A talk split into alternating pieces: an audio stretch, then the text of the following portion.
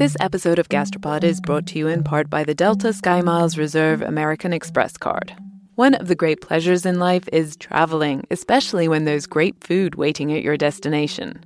When months of planning, preparation, and exploration all culminate into one perfect bite, there's nothing better.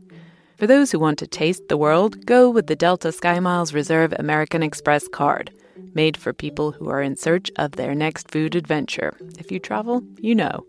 Visit go.amex slash you know reserve to learn more.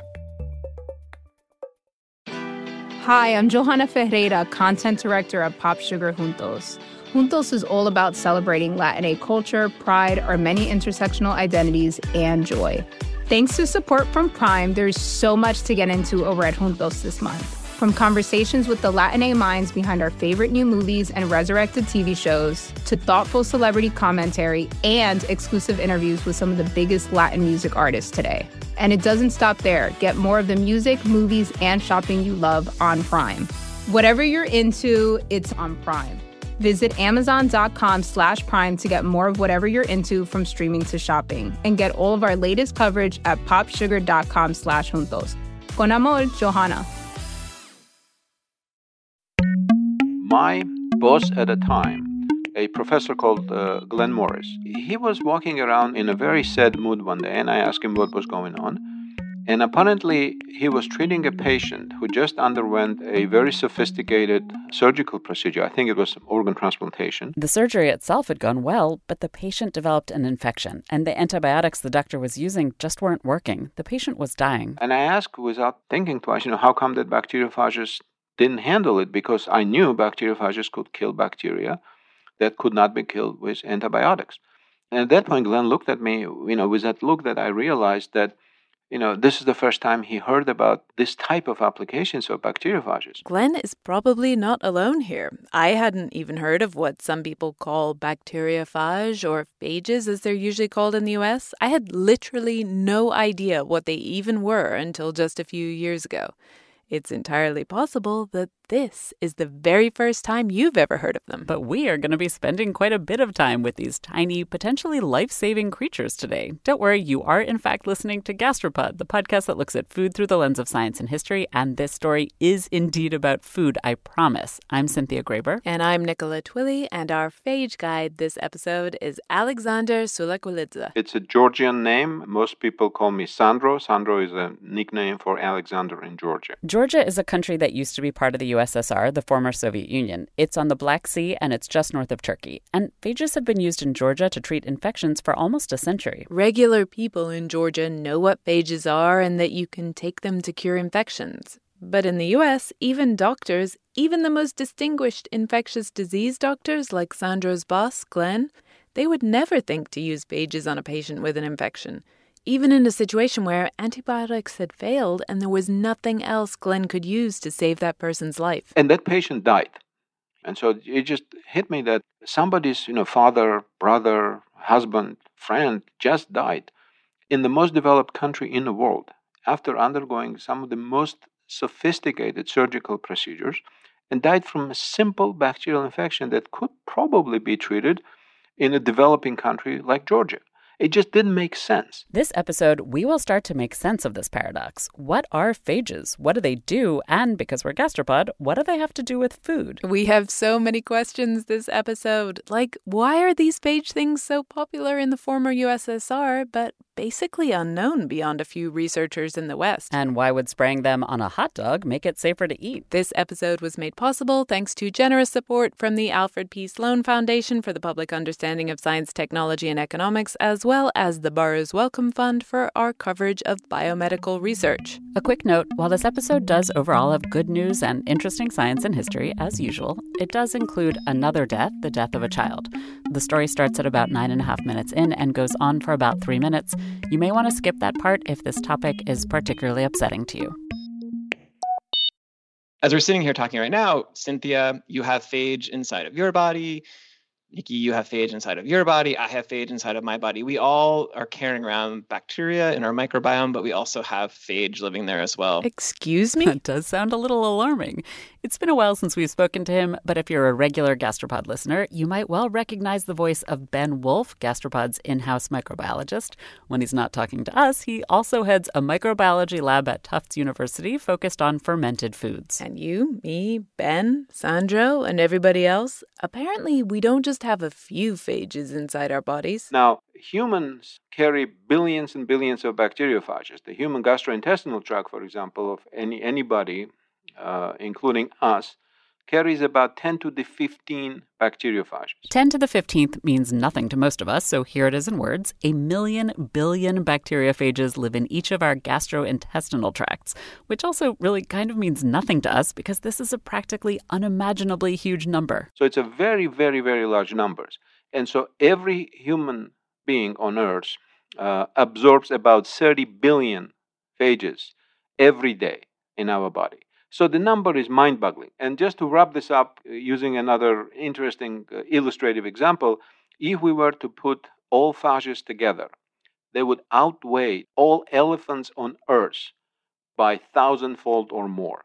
There are more phages on Earth than every other organism, including bacteria combined. Now, you might be yelling, what the hell are these phage things that are so tiny and that we have a zillion of all around and on and in us? Good question. You might also be quietly wondering, what the hell does this have to do with food? We promise it does, and in a way that could make a huge difference to us all. But first, we need to figure out what phages actually are. So, in a very short summary, phages are viruses of bacteria. And what they do is they attack bacteria. So just like coronavirus is a virus of humans, there are viruses that attack bacteria out in the world. When phages find a suitable bacteria, they inject their own genome inside the bacteria and take over. And that genome will be the instructions to make new phage particles. And so they'll either use some of their own machinery or even machinery of the host, the bacterium, to make more particles of themselves. And eventually they'll burst open that host cell, and all those new phage particles will be released into the environment, and then they can infect a new bacterial cell. And as the phages burst out of the bacteria, they kill it. These are teeny tiny bacteria killing machines. They are very mighty but they're small and mighty. Not just small, but truly minuscule. You can't even see phages in a normal microscope. They're a hundred times smaller than a bacteria, which is already tiny. But even though they're tiny, they're super skilled at killing bacteria, which is why they're potentially useful to us. But they were only first discovered a century ago in Paris. Back then, the technology didn't exist to allow us to see these tiny phages, but you could see what they did to bacteria. They left these giant zones of death on a petri dish. And that was pretty exciting. Straight away, people started using phages to treat infections caused by bacteria. Elizabeth Taylor used phages for a nasty case of pneumonia she caught during the filming of Cleopatra. All that I shall ever want to hold, or look upon, or be, or have is here now with you. Remember, remember. I want you to forget me, please. Forget? How? And she recovered sufficiently to have dozens more husbands. But then antibiotics were discovered, and they were even easier to use than phages. So, at least in the West, antibiotics pretty much conquered phages. Phages as a tool in medicine disappeared. But in the Soviet Union, antibiotics weren't as common, and so phages remained part of normal medical treatment. So, as I was growing up, I had taken bacteriophage myself, and almost everybody that I knew had taken them one time or another. So I didn't think twice about them, just like you don't think twice about antibiotics. But at that moment in the early 90s in the US, talking to his boss and watching the patient die, Sandro realized that Americans didn't have access to this potentially life transforming virus. Phages are everywhere in the wild, but in the US, they hadn't been captured and delivered as a medical tool for more than half a century. So Sandro decided to start a company. He got a team together and started to go after some funding because Sandro and his new team couldn't just import phages from Georgia. They weren't approved for use as a medicine in the US. No phages were. So Sandro needed to run clinical trials and do FDA paperwork and all sorts. And we quickly found ourselves to be way ahead of time because at you know back in those years, we're talking about late '90s, nobody in the US really knew much about bacteriophages or type of applications, and it was very hard to get enthusiasm for this. So now you still might be wondering what on earth this all has to do with food. But something else happened in the US in 1993, the very same year that Sandro showed up here from his native Georgia, something deadly and something tragic. It all began in January when the first of what would be more than 400 people reported that they had become sick after eating contaminated beef. It was a war zone. Seven new cases of E. coli poisoning Three young E. coli patients remain hospitalized at this hour. The infection claimed its first life. This is a news montage from a documentary produced by Seattle's PBS station, KCTS. The New York Times also did its own mini doc. A fast food nightmare may be getting worse. Hundreds of hospitalizations have been traced to contaminated hamburgers. Two children have died and dozens are hospitalized.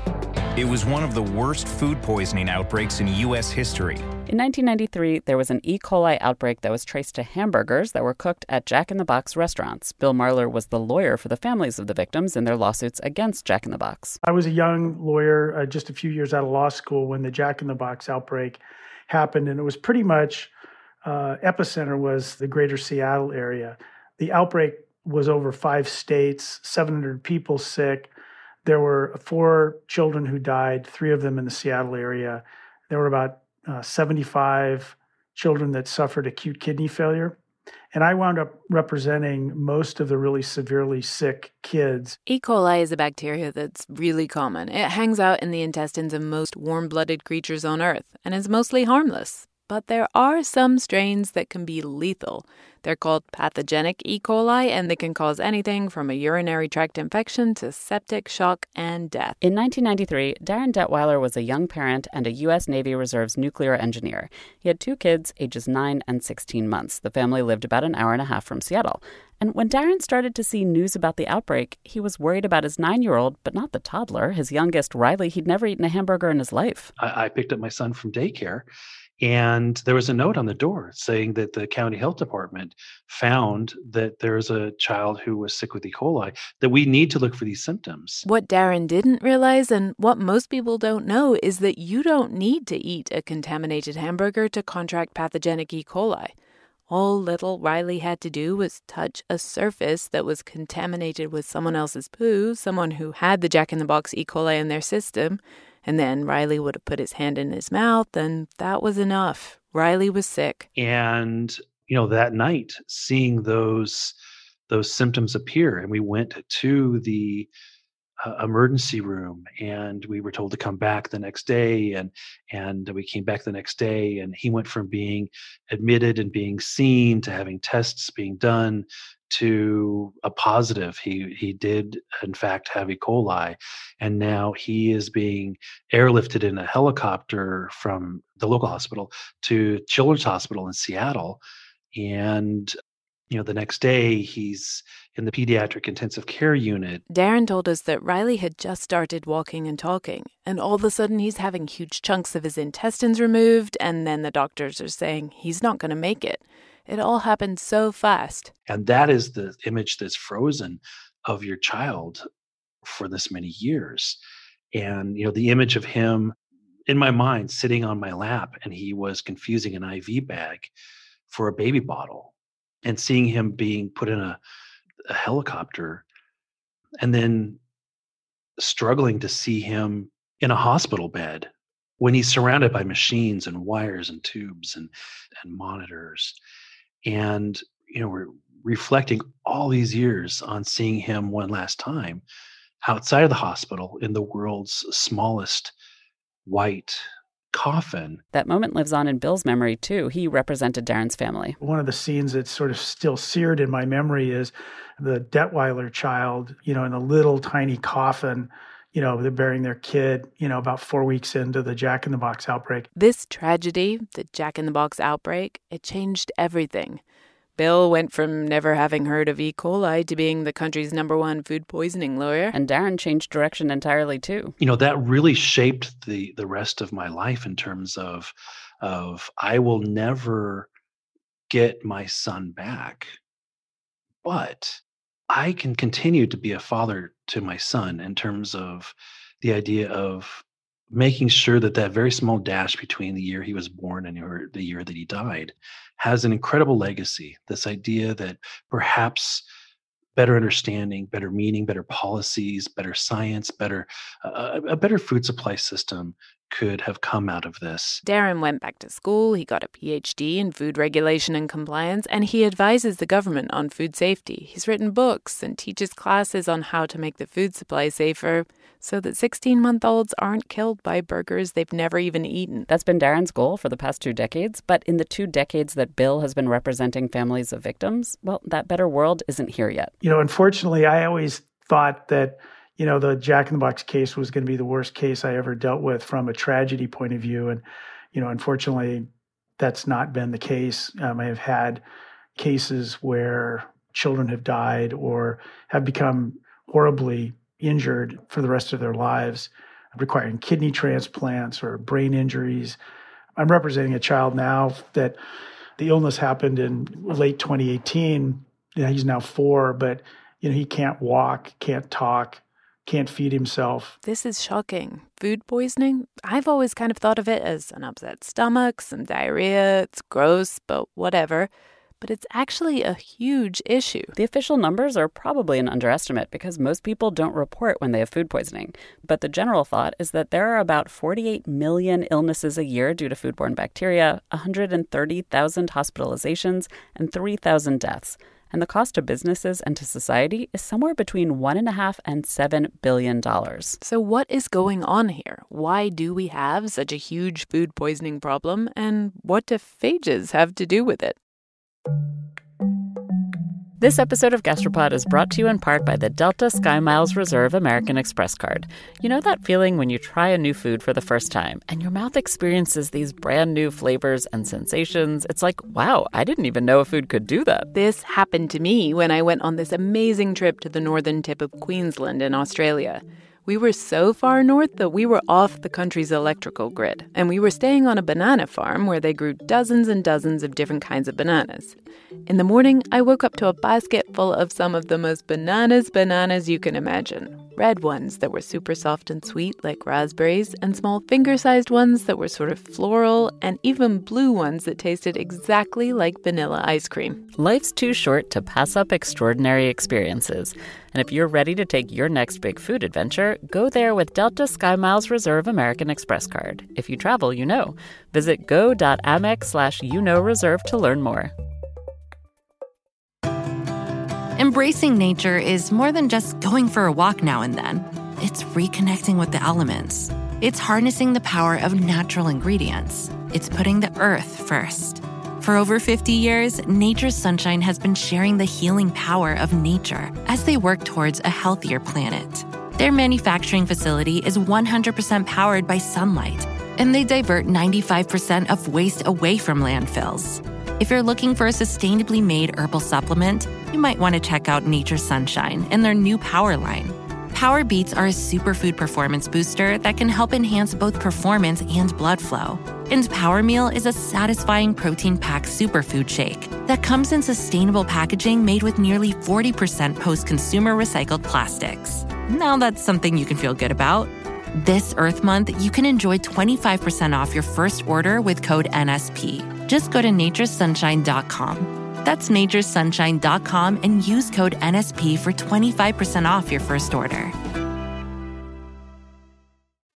So, we first started seeing these food poisoning outbreaks in the 50s and 60s. It's not that they had never happened in the past. Part of the reason we noticed them then is we just had a much better understanding of microbiology. But also, Bill says it's quite likely that some of the worst food poisoning bacteria, bacteria like the pathogenic E. coli that caused the Jack in the Box outbreak, they didn't even exist, at least in large numbers, before the middle of the 20th century. The reason these pathogens started to emerge is that we started to raise animals in much larger groups together in a relatively small area, and that also meant manure lagoons with massive amounts of bacteria from feces all mixed up together. And it was a perfect place for pathogens to grow. And it still is a perfect place for pathogens to grow uh, in pig farms, cattle farms, chicken farms all of those things and those animals in close proximity are a perfect place for these pathogens to you know morph and breed and become more dangerous to us. So those huge animal feeding operations are encouraging the evolution of deadly bacteria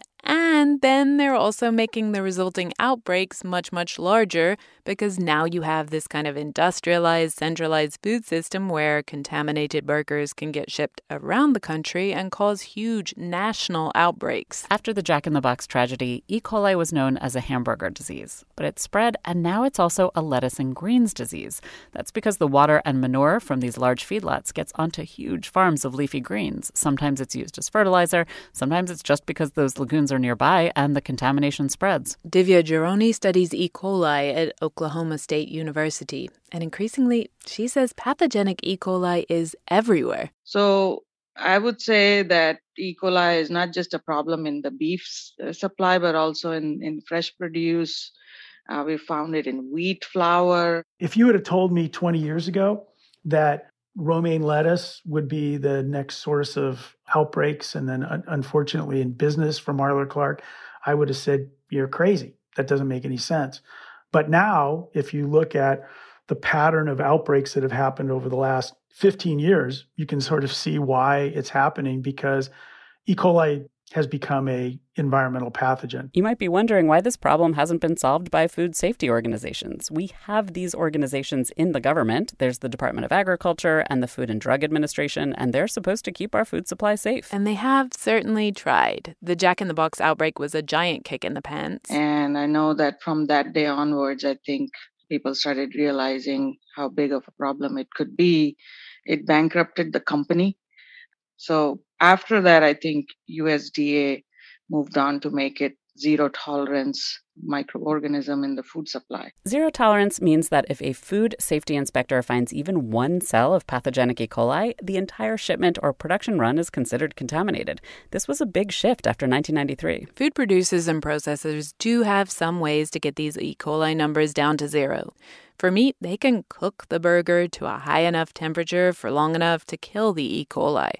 For lettuce and chicken, they can wash the leaves or the carcass in chlorine, basically bleach. They can also irradiate food. They have a few different techniques to kill these pathogenic bacteria. But these techniques can change the texture and taste of food too. The temperature that you have to cook a burger to to kill everything off is frankly a little more well done than I like to eat my meat. Irradiation can have some impact on color and taste of some foods. Also, not everyone is a fan of buying food that's been washed with bleach. These processes also kill any good bacteria that might be living on our food. And meanwhile, food producers don't always follow the guidelines and use these tools properly. Killing bad bacteria adds time and expense. And the agencies tasked with enforcing these regulations, they don't have the budget to actually have enough inspectors out checking. And so food poisoning continues to be a problem today. I remember one E. coli outbreak from Thanksgiving just a few years ago in 2018. With just one day to go before Thanksgiving, a warning your romaine lettuce could be deadly. The CDC urging consumers to throw away any romaine grown in California's Salinas Valley, including package mixes. Then sanitize the refrigerator.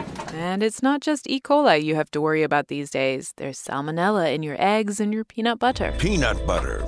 It's a multi billion dollar a year industry and one of the most popular items on store shelves. But in January 2009, it's deadly. Peanut products are laced with the salmonella bacteria.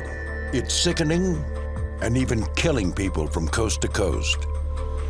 There's a race against time to trace the source and stop what's turning into a nationwide panic. And there's listeria in your cantaloupe. The new warning from the country's leading health experts. It is about that cantaloupe and the outbreak of listeria, officially the deadliest food crisis in America in more than 10 years. The numbers of cases just aren't going down. We still have 48 million cases a year, every year.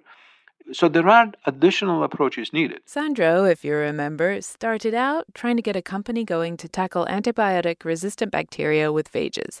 And he was getting absolutely nowhere. And so at that point, the founders of the company sat around the table, probably drank some whiskey, from what I vaguely remember, and said, you know, how do we move this forward? Because this is clearly technology that has a place and needs to be here.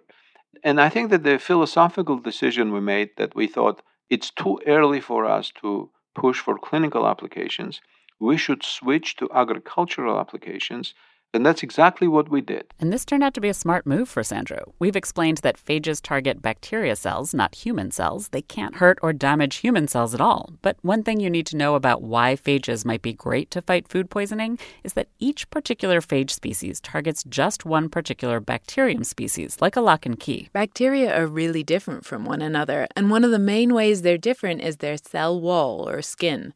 Different species of bacteria have a completely different outer wall that separates them from the world, and so different species of phages have evolved to be able to lock on to those different skin types and penetrate them. To put it in a perspective, bacteriophage that kills, for example, E. coli, a household name, will not kill another bacteria, say Listeria monocytogenes, and vice versa. And actually, Listeria was the first target that Sandro and his new company called Intralytix picked. There are a number of reasons why we picked it. It doesn't trigger most of foodborne illnesses. In, in fact, it's relatively rare. But it had one of the highest, if not the highest, fatality rate or mortality rate. So just in a sensitive population, it could be as high as 20 to 30 percent. That's almost like black plague. And so it's, it's very, very dangerous for certain populations, like pregnant women, for example, or elderly, uh, immunocompromised elderly. So they're at high, very, very high risk. Sandro went searching for the listeria killing phages where he'd be likely to find them in water contaminated with a lot of feces. That's where the bacteria would be, and so that's where their killers would live too. At that point, when we formed the company, we were located in downtown Baltimore. And so most of the uh, our initial bacteriophages came from waters of Inner Harbor or Chesapeake Bay. So we would just go out, get some water, and find bacteriophages in that water. Then, of course, you find many of them. And then the, the tricky part is to select the good one. Tricky, but not as tricky as getting FDA approval for this new food safety technology. Sandro did actually find the right phage to kill listeria, but the FDA had a lot of questions. They had no experience with phages, they didn't even know that much about them. So it took the feds four years to approve it. I think in somewhere in a in a food safety textbooks, it has its small place in the history because it was the first ever bacteriophage product that was approved by the FDA ever for food safety applications. The name of Sandro's first ever phage food safety product is ListShield, and it hit the market in 2006 with some extremely nerdy advertising. Bacteriophages are completely safe for humans and have no effect on the taste, texture, or aroma of the food. Bacteriophages, making food safer nature's way. Fantastic, but I still have a lot of questions. How do you grow phages? What's the best moment in the food production process to use them? How do you even get them on the food? It's all surprisingly kind of straightforward. Sandro says they just grow the phages in biosecure tanks filled with pathogenic listeria. The phages lock onto their target, insert their DNA, and multiply again and again. And then Sandro and his team centrifuge and purify the liquid so there's only phages, no nasty listeria or other microbial bits and pieces. And then they just keep the phage in water as a liquid. And then that water is sprayed directly onto the food to kill any nasty bugs. The typical application is the spraying. Now, some companies do a little bit of a dipping as well, but majority is the spraying. But I'm still wondering when in the process would be the best time for spraying, like when a plant is in the field or when meat is being packaged. Yes. In fact, Sandro says you can use phages at all stages of the process. You can spray your cheese factory with phages and get rid of any bad bacteria in the factory environment. You can give cows phages before they're slaughtered to wipe out any bad bacteria they might be carrying. But Sandro says at the moment, the most effective use of phages is to spray them right at the point that food is being prepared for shipping, after it's been sliced and before it's packaged. There are many reasons why we do this. One of the reasons is that we would like them to be as close to the final so there is reduced risk of recontamination before we apply bacteriophage. Sandro's phages are now being sprayed on salami and hot dogs and chicken breasts and melon cubes right before the package is sealed all over the United States. And based on his research, which the FDA accepted as part of the approval process, his phages are significantly reducing listeria levels on all those foods. He says he sees between a hundred to a thousand fold reduction in listeria levels on foods that have been treated with his phages. And how much of an impact is this having on our health? So, the Department of Agriculture modeled how many lives could be saved with a tenfold reduction in listeria. That's much less than the effectiveness of Sandro's phages. They showed that if we were able to reduce Listeria monocytogenes levels in certain ready to eat meats or, or foods by 10 fold. They would reduce mortality in, in high risk elderly population by 50%. So, yeah, he really is saving lives, potentially a lot of lives. And on top of that, there are a lot of ways that phages are better than the alternatives to kill harmful bacteria. Ben Wolfe told us he's pretty psyched about phages becoming a tool to help keep our food safe. And the reason that it's a great idea, and I think it's super exciting, is one is a way to replace other harsher antimicrobial compounds that are used to control pathogens in food systems. Plus, remember, phages are super specific. They will only kill their target. So, the nice thing is if you're using these phages on something like a, a beautiful artisan cheese where you have lots of microbes, you don't want to wipe out all the bacteria, this thing would be very specific. It's a very great tool to just wipe out the thing you don't want and, and save all the good bacteria. And unlike overcooking or some of these other treatments, phages leave the taste and texture of our food alone. So you don't want to be putting on some thing to wipe out bacteria that makes it smell funny or taste funny or have some weird sticky appearance. And there have been quite a few studies showing that these phages, when used properly, don't change the flavor of your favorite hot dog or won't make your camembert cheese taste strange. It's relatively inexpensive. That's another one of the pros I forgot to mention. It's pretty easy to grow these things up. So the overall costs for producers and uh, food, it's, it's not that much. Um, so yeah, I think I think it could be really widespread. When Ben asks around, he's found a lot of the cheesemakers he works with are already using phages. Sandro's developed a whole range of phage products now targeting other bad bacteria like pathogenic salmonella and E. coli. And he even has some competitors these days, other companies that are selling phage treatments commercially. One of those new startups comes from research that Divya did at her lab in Oklahoma. She's an E. coli expert and she's tackling a different problem. E. coli bacteria can get deep into the cells themselves of leafy green vegetables. And that's what happened with the spinach outbreak was it it didn't matter how much people washed it. It had already gone inside the the leaf tissue. So that's the problem with a lot of these pathogenic microorganisms, especially E. coli. It's very good in attaching. I mean, that's what it does in our intestines too. It quickly attaches to your intestinal cells, so it's hard to remove them. So, say you have lovely organic spinach growing in soil that's contaminated with this pathogenic E. coli because it's been fertilized with contaminated manure rather than chemicals.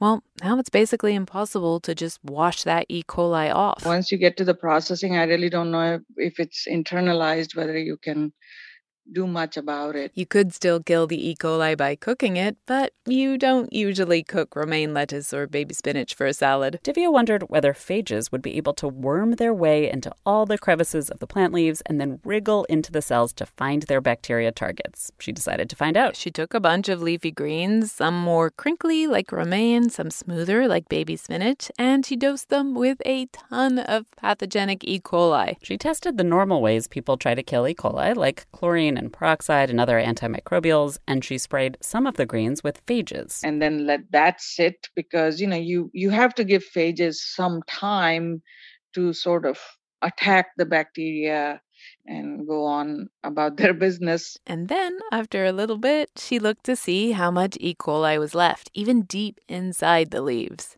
The normal washes got some of the E. coli on the surface, but the results from the phage spray really blew Divya away. We saw a big difference between the spinach that was not treated with phage versus spinach that was treated with phage. So we definitely saw a huge reduction of E. coli inside. We have even published some pictures of uh, scanning electron microscope where we do not see any E. coli inside the cell where bacteriophage has been sprayed versus the spinach that was not treated with bacteriophage. Divya told us that in theory, we could eat a handful of those really contaminated greens from her experiment after she sprayed them with phages. Rather you than me, to be honest, but still, Divya is super excited about this. She's already planning on commercializing her phage spray for leafy greens. So awesome. With so many phage products coming on the market and how incredibly effective they seem to be, does that mean that foodborne illness and diseases like the E. coli that killed Darin Detwiler's son and paralyzed Bill Marler's client. Are those all a thing of the past?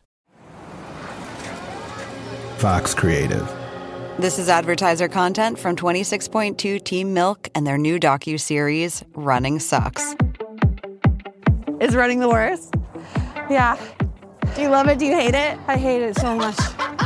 I hate it so freaking much. That you're a real runner now! I hate it. I'm Abby Ayers, a 37 year old mom from Utah who found herself running across the Manhattan Bridge in my first race ever. Running Sucks celebrates women who run and the running communities that carry them across the finish line. Running helped me in so many ways postpartum. It really is about taking my power back and proving myself wrong. For every person like you, I'm telling you, you belong, and I'm telling you, you can do it. I never thought the words would leave my mouth, but yes, I'm planning on running a marathon. I can't even say it without laughing, because, like, who would have thought?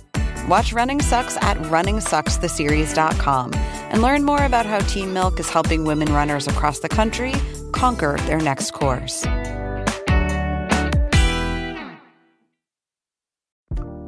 Last week, Kanye West accused one of the biggest Twitch streamers of being an industry plant. It's an idea that comes up so often on platforms like TikTok and elsewhere. You see people who have blown up seemingly overnight, and the question is, who's behind them, right? That's what everyone wants to know. Tipping the scales and pulling the lever to make them seemingly the next it thing on the internet. This week on Power User, is it even possible to create an industry plant on the internet? And if so, how? You know, there are many good things about bacteriophages. They are natural, they're not genetically modified, they are environmentally friendly, they only kill, uh, you know, the bad bacteria, and not kill the others. So, and list goes on and on and on. But again, there are some weaknesses there too. Sandro is maybe not your typical entrepreneur. He was very upfront about phages' problems as well as their potential. The major weakness is their specificity. So, for example, if the foods are contaminated with two pathogenic foodborne bacteria, Listeria and Salmonella, and I treat it with my Listeria phage. I may take care of Listeria problems, so you won't get sick from Listeria, but Salmonella is still there. Sandro says there are ways around that by figuring out what problems are the most common for which foods or by combining treatments.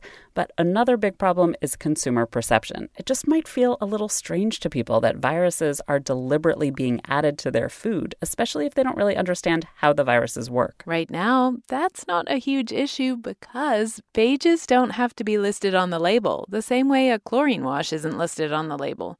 It's a cleaning tool, not an ingredient. You never see like this has had viruses added to it when you pick up your package of hot dogs, right? There's never any indication of that because it is a processing aid. But as it's being used more, people will become and are already becoming more aware of phages, and they might not be into having viruses on their food the same way that people in the UK don't want to buy American chicken because it's been washed with chlorine. The UK has voted to leave the European Union.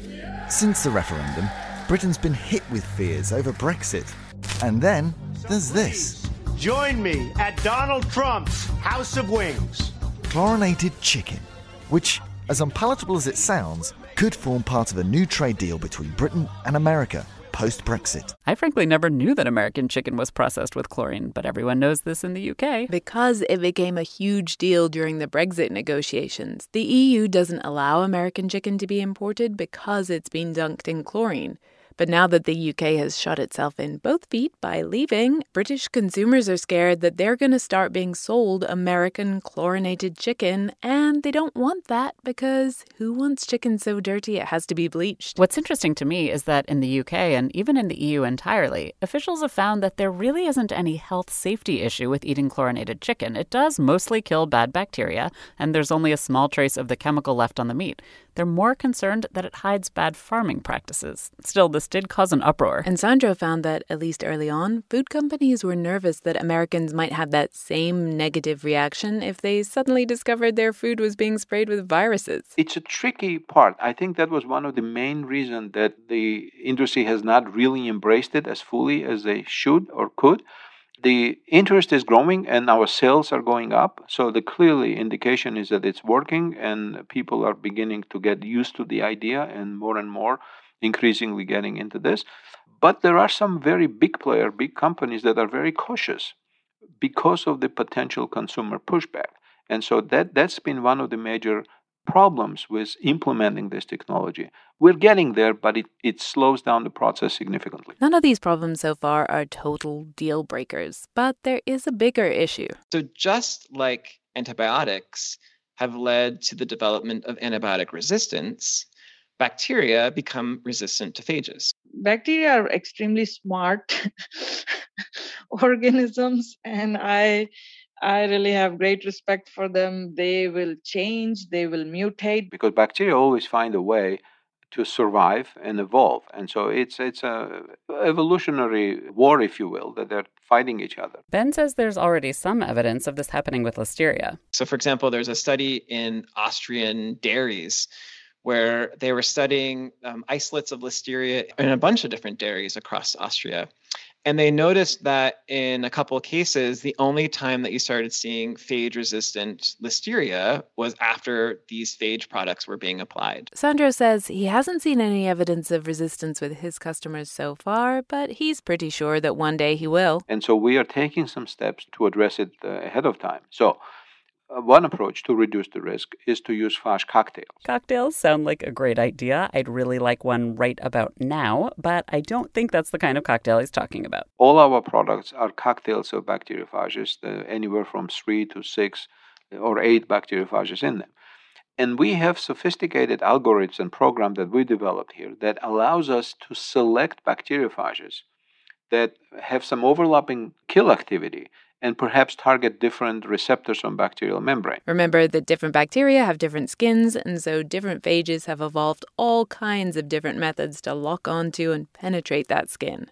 In his phage cocktails, Sandro always makes sure to include phages that have different attack strategies. So, what that means that let's say bacteria developed a resistance in, in their receptor and the, one of the phages is no longer able to attach to it and therefore cannot kill it anymore there is another phage in a cocktail, or maybe two phages in a cocktail, that can attach to different receptor and still kill it. Kind of like with antibiotics, if you're just a little smart about how you use phages, resistance shouldn't actually be a huge problem. Of course, that relies on everyone being smart, not just Sandro, but it should be a solvable problem. But not all foods give phages the perfect environment they need to flourish. The more moisture, the better. The moist foods are well suited for phage applications. You know, the drier the food gets, it gets a little more challenging. Because think about this in order for phage to kill bacteria it needs to attach to that bacteria it needs to find it.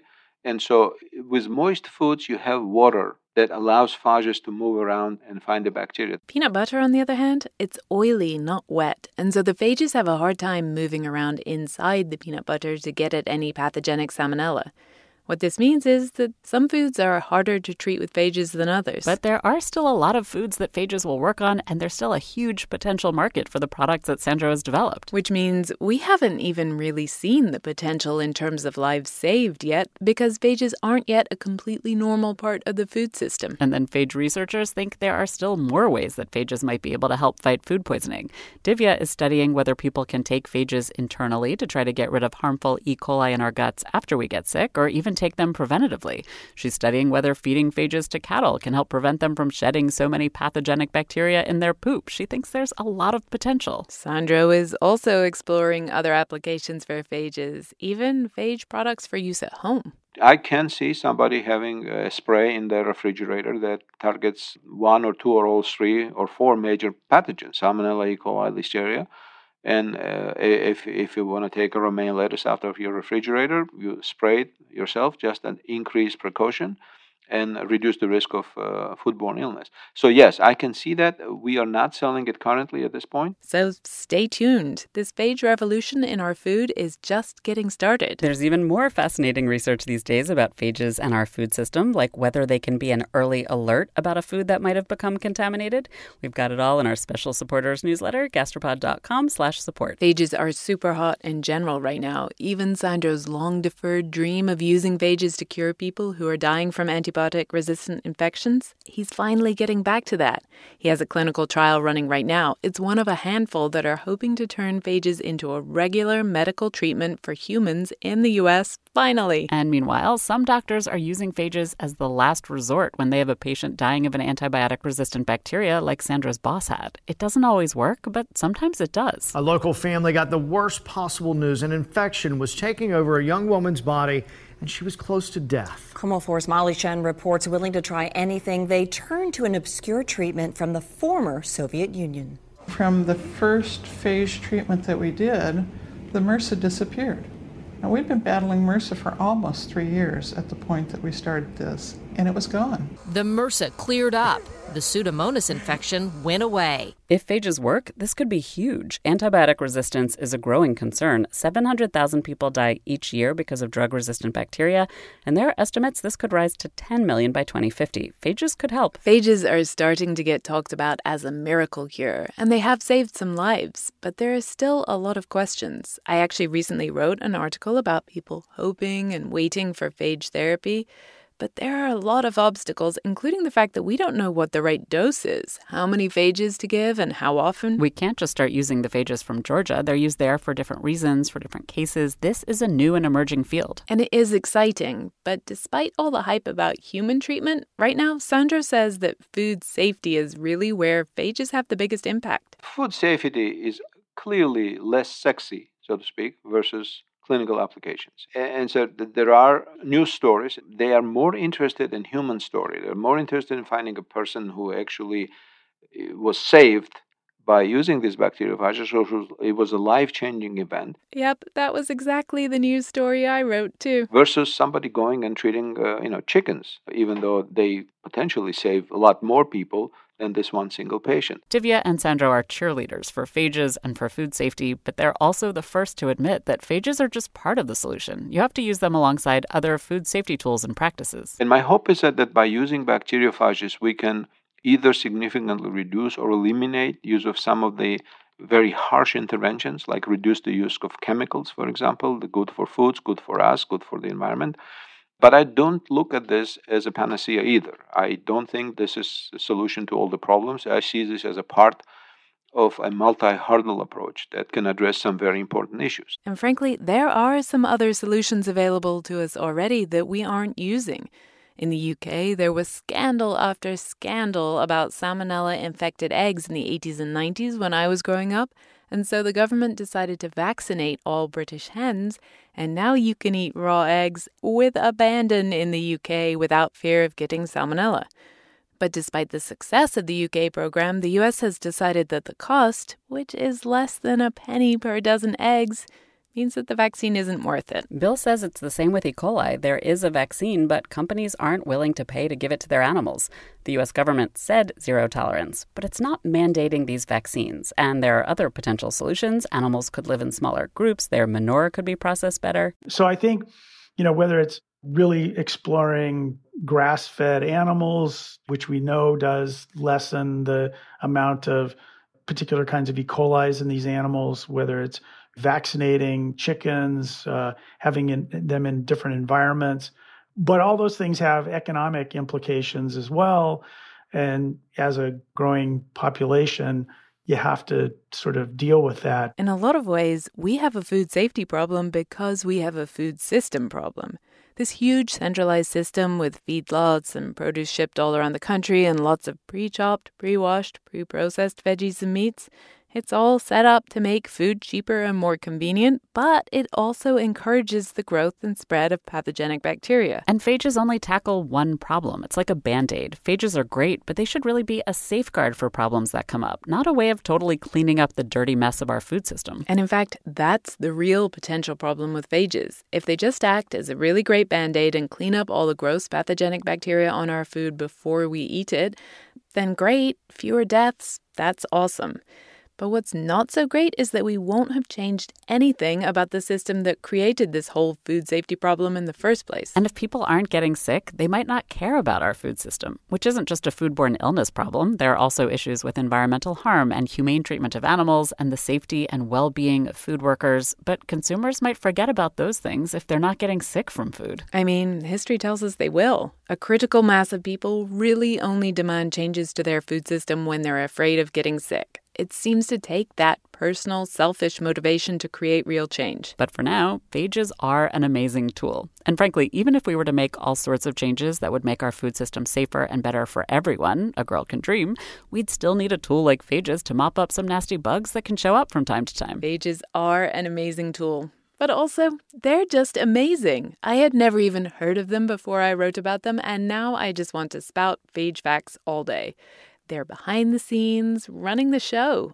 I used to think microbes were the best. Maybe don't drink. But phages are the real bosses. For instance, these tiny little viruses keep the entire ocean ecosystem in check. They trigger about uh, septillion infections every second.